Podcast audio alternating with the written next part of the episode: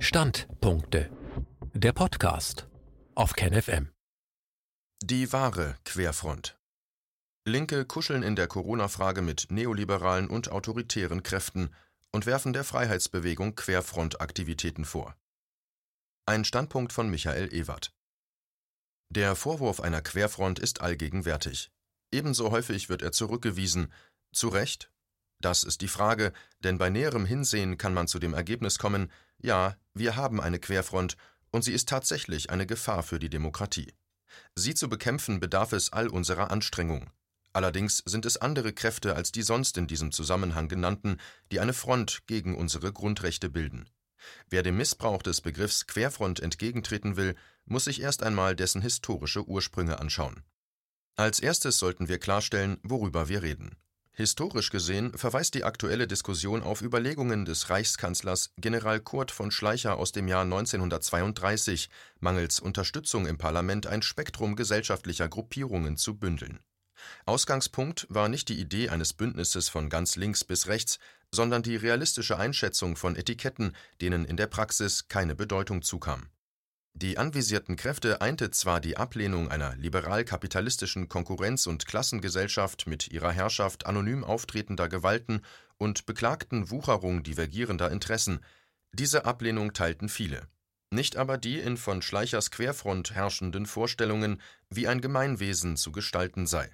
Es sollte eine Art Volksgemeinschaft sein, in der das Individuum wohl aufgehoben sei, zum Preise seiner Einordnung in eine natürliche, autoritär vorgegebene Ordnung. Die vorgesehene Teilnahme rechtsgerichteter Sozialdemokraten kann nicht überraschen. Sie haben die Querfront erfunden, auch wenn ihr Pakt mit Militär und Freikorps 1918-1919 nicht so bezeichnet wird. Der Pakt gilt als so natürlich wie die Luft, die wir atmen. Nicht nur Gustav Noske oder Wolfgang Heine, sondern der ganze Justiz-, Verwaltungs- und Militärapparat deckte, was Reichswehr, Freikorps und Bürgerwehr verbrachen. Auch die Massenerschießungen 1920 im Zuge der Niederschlagung des gegen den Kapp-Putsch gerichteten Ruhraufstands sind nie geschehen, wie Harold Pinter in seiner Nobelpreisrede bezüglich unermesslicher Verbrechen zu unserem Wohle höhnte. Für ihren Beitrag zum Scheitern des Versuchs, die deutsche Gesellschaft auf den Kopf zu stellen, wird die Sozialdemokratie bis heute mit Dankesadressen zugeschüttet. Es ist nochmal gut gegangen und die Dominanz autoritärer Strebungen konnte gerettet werden. Ein genialer Schachzug. Das Ergebnis war ein Klima, in dem sich die Ausrichtung der Nazis kaum von dem Programm der Rechten unterschied, wie Saul Padova beim Überschreiten der Reichsgrenzen durch die US-Armee 1944 registrierte. Schleichers Überlegungen fielen nicht vom Himmel. Sie entsprachen dominanten Strömungen der Weimarer Republik mit ihrem fatalen Geburtsfehler. Einer der verheerendsten Akteure sollte als zentrale Stütze in Schleichers Querfront fungieren, die Reichswehr, wichtiger Machtfaktor eines als militärisch-industrieller Komplex fungierenden reaktionären Blocks. Die Vernachlässigung ihrer desaströsen Rolle zeigt sich bereits bei der Bagatellisierung ihrer Mordaktionen nach dem Ersten Weltkrieg, exemplarisch an Rosa Luxemburg und Karl Liebknecht.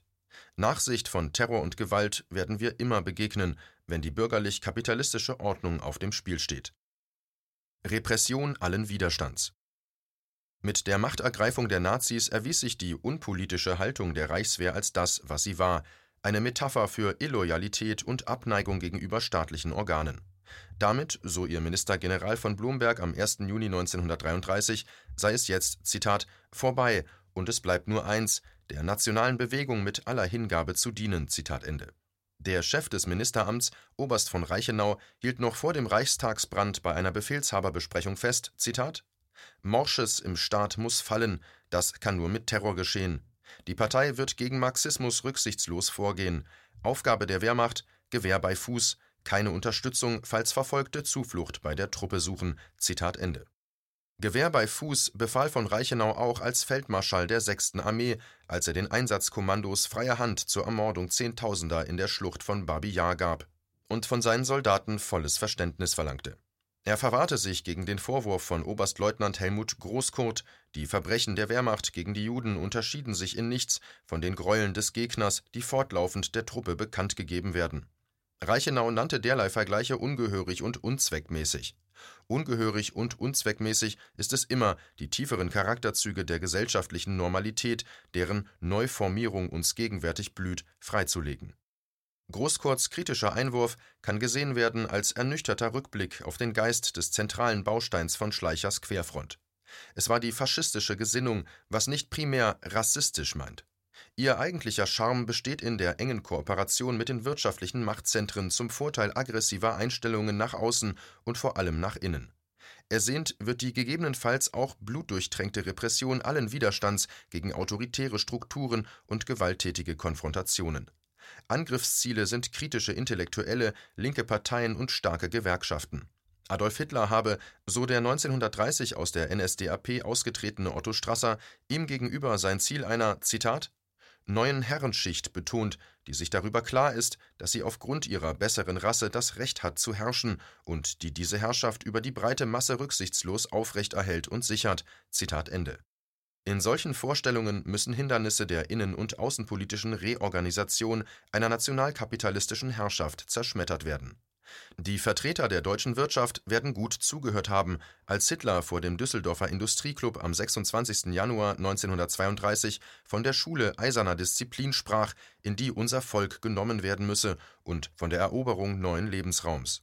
Von Juden war nicht die Rede.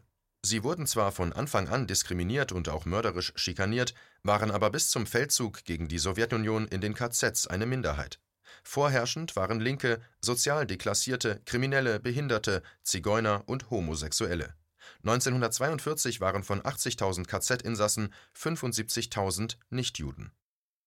Das komplexere Faschismusmodell Erst als die Vernichtungsaktionen im Zuge der kriegerischen Gewinnung von Lebensraum im Osten begannen, schwoll die Zahl der Juden drastisch an.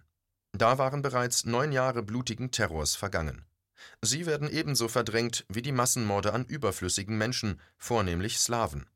Das Selbstbild der Täter, vornehmlich antisemitisch zu sein, wurde von der offiziellen Politik sowie der orthodoxen Geschichtsschreibung übernommen.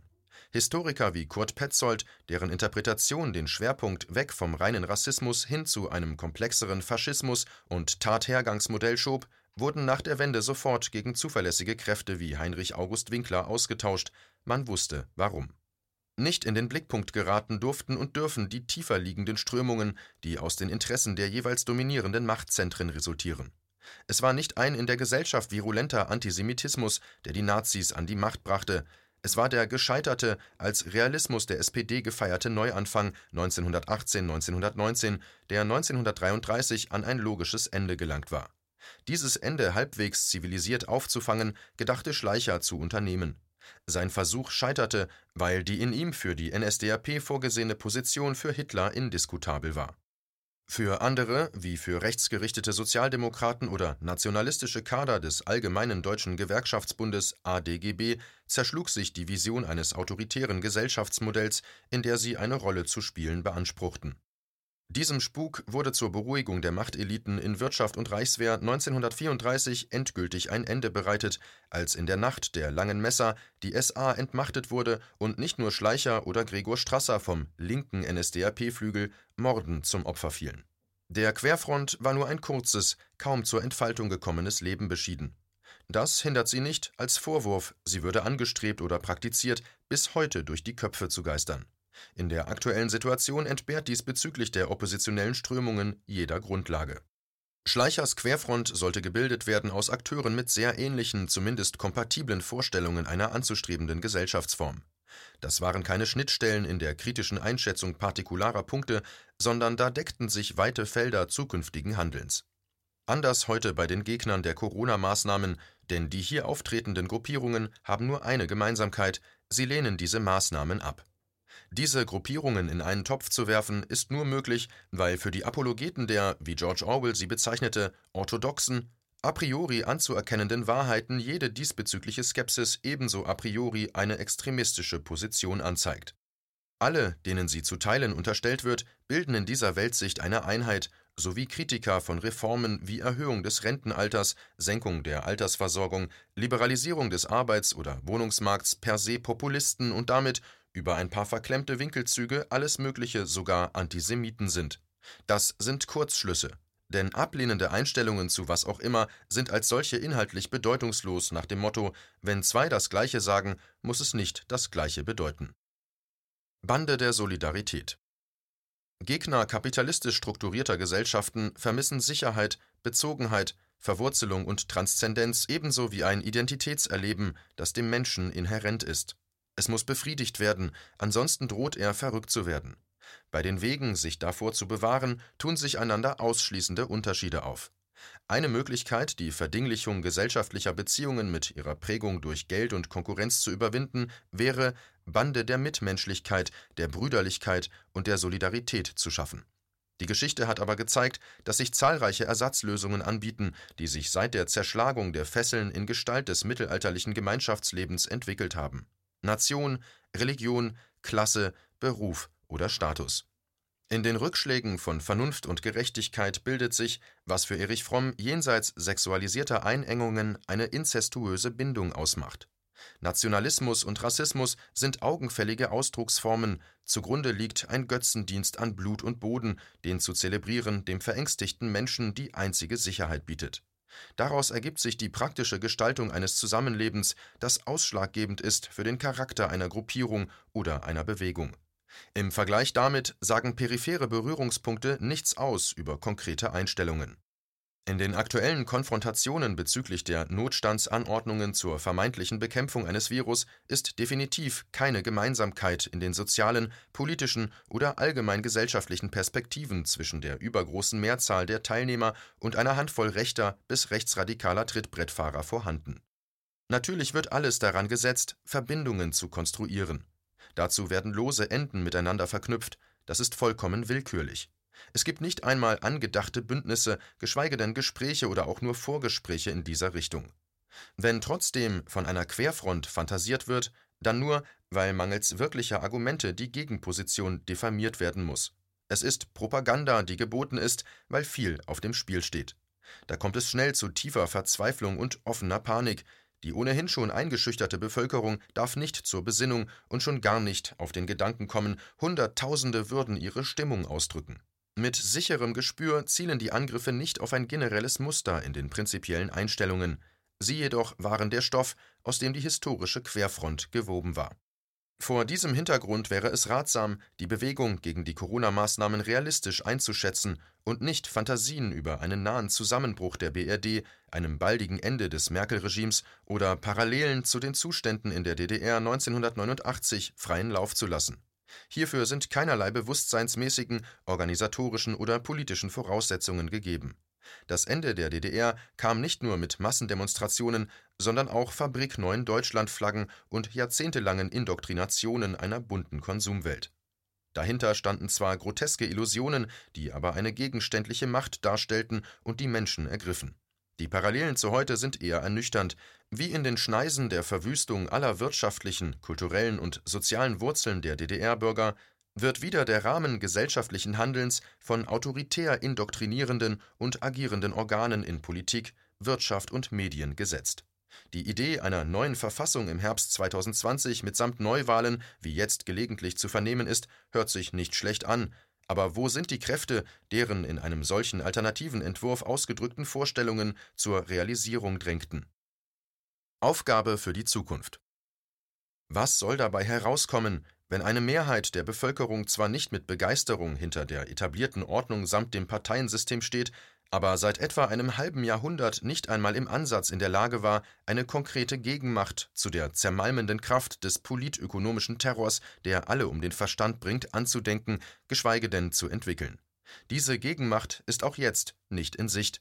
Sie zu initiieren ist die Aufgabe, die für die nächste Zukunft ansteht. Alles andere sind Wolkenschiebereien. Von der Hand zu weisen sind die Vermutungen freilich nicht, wir hätten eine Querfront. Wenn wir uns an das historische Modell erinnern, sehen wir unzählige Personen, Parteien, Organisationen, Institutionen, industrielle Verbände, ihre Medien, die bei allen Unterschieden der von ihnen vertretenen Ideologien, folkloristischen Marotten in der Selbstdarstellung sowie blumigen Legitimationen ihrer verrotteten Strebungen einen breiten Grundkonsens darüber haben, wie ein Gemeinwesen zu funktionieren habe, wobei Funktionieren bereits Bände spricht. Durchgehend dominant ist die Akzeptanz eines autoritären Staates, der in der Lage sein soll, per Verordnungen nach Belieben, ohne jeden Beleg evidenzbasierter Daten die Bevölkerung zu schikanieren, zu drangsalieren und ins existenzielle Verderben zu schicken, wobei von den Opfern totalitärer Anmaßung unter Androhung polizeilicher und judikativer Zwangsmaßnahmen sowie moralisierender Einschüchterungen aller keine Gefährdung des Lebens anderer strikter Gehorsam eingefordert wird ein Ende dieser Einübungen schockgefrorener Servilität ist nicht vorgesehen, im Zusammenhang mit einem kriminell beschleunigt zu entwickelnden, höchst gefährlichen und in seiner Wirkung fragwürdigen Impfstoff wird dieses Ende allenfalls beiläufig erwähnt, als Möglichkeit, wenn alle brav sind. Die Querfront der Befürworter dieser Ordnung kam und kommt nicht zustande, weil in ihr Gegensätze vereint werden würden, sondern weil diese Gegensätze nicht bestehen wie im historischen Modell sind sie nur in plakativ geäußerten Meinungen vorhanden, nicht aber in den elementaren Überzeugungen.